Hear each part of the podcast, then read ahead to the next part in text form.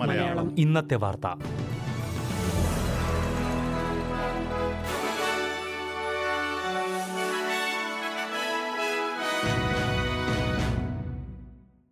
നമസ്കാരം.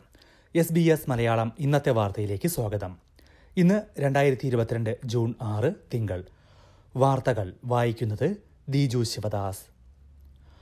മാനനഷ്ട കേസിൽ ന്യൂ സൗത്ത് വെയിൽസ് മുൻ ഡെപ്യൂട്ടി പ്രീമിയർ ജോൺ ബെർലാറോയ്ക്ക് ഗൂഗിൾ കമ്പനി ഏഴു ലക്ഷം ഡോളർ നഷ്ടപരിഹാരം നൽകാൻ കോടതി വിധി. അപകീർത്തികരമായ യൂട്യൂബ് വീഡിയോകൾ പ്രസിദ്ധീകരിക്കാൻ അനുവദിച്ചതിന്റെ പേരിലാണ് ഇത്. കൊമേഡിയനും യൂട്യൂബറുമായ ജോർദാൻ ഷാങ്സ് പ്രസിദ്ധീകരിച്ച യൂട്യൂബ് വീഡിയോകളുടെ പേരിലാണ് നടപടി. വീഡിയോകൾ തനിക്ക് അപകീർത്തികരമാണെന്ന് കാണിച്ച് ബെർലാറോ കേസ് നൽകിയിരുന്നു. അപകീർത്തികരവും വംശീയമായി അധിക്ഷേപിക്കുന്ന തരത്തിലുമുള്ള വീഡിയോകളാണ് ജോർദാൻ ഷാങ്സ് പ്രസിദ്ധീകരിച്ചതെന്നും ഇത് തടയാൻ ഗൂഗിൾ കമ്പനി പരാജയപ്പെട്ടുവെന്നും കോടതി ചൂണ്ടിക്കാട്ടി. ജോർദാൻ ഷാങ്സുമായുള്ള കേസ് കഴിഞ്ഞ വർഷം ബെർലാറോ ഒത്തുതീർപ്പിലെത്തിയിരുന്നു. എന്നാൽ അതിനുശേഷവും കൂടുതൽ അപകീർത്തികരമായ വീഡിയോകൾ അയാൾ യൂട്യൂബിൽ പ്രസിദ്ധീകരിച്ചുവെന്നും അത് ബെർലാറോയെ മാനസിക സമ്മർദ്ദത്തിലാക്കിയെന്നും കോടതി ചൂണ്ടിക്കാട്ടി.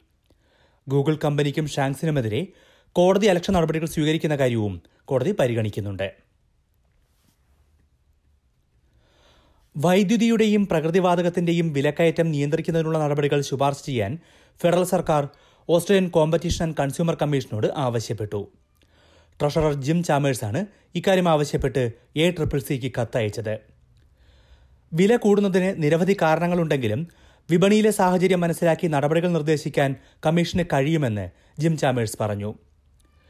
വിലയെ നിയന്ത്രിക്കുന്ന ഘടകങ്ങൾ എന്തൊക്കെയെന്ന കാര്യം ജനങ്ങളുടെ മുന്നിൽ സുതാര്യമാക്കാൻ കമ്മീഷന് സാധിക്കും.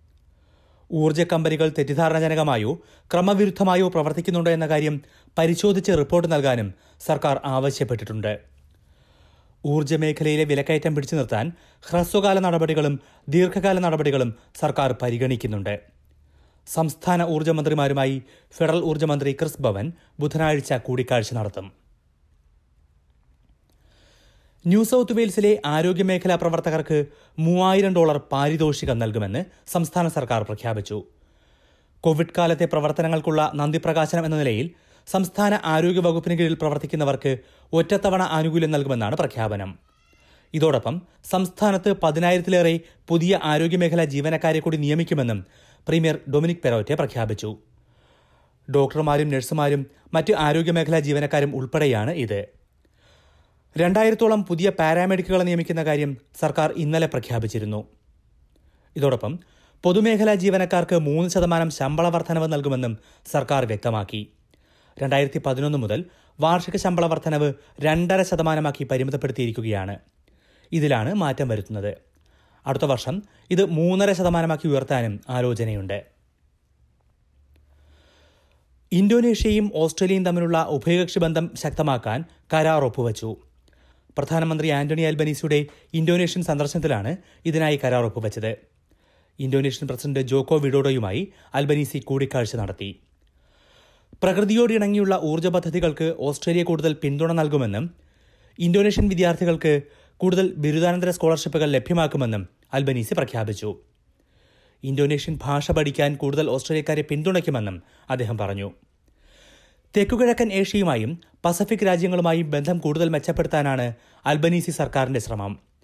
നിരവധി പസഫിക് രാജ്യങ്ങളുമായി ചൈന കരാർ ഒപ്പുവച്ച സാഹചര്യത്തിലാണ് തിരക്കിട്ട ഈ നീക്കങ്ങൾ. യാത്രക്കാരിയെ ലൈംഗികമായി പീഡിപ്പിച്ചു എന്ന കേസിൽ ഇന്ത്യൻ വംശജനായ ടാക്സി ഡ്രൈവറെ കെയ്ൻസ് കോടതി ശിക്ഷിച്ചു. ഹർമീത് സിംഗ് എന്ന ഇരുപത്തിയൊൻപതുകാരനാണ് കോടതി ആറുമാസത്തെ ജയിൽ ശിക്ഷ വിധിച്ചത്.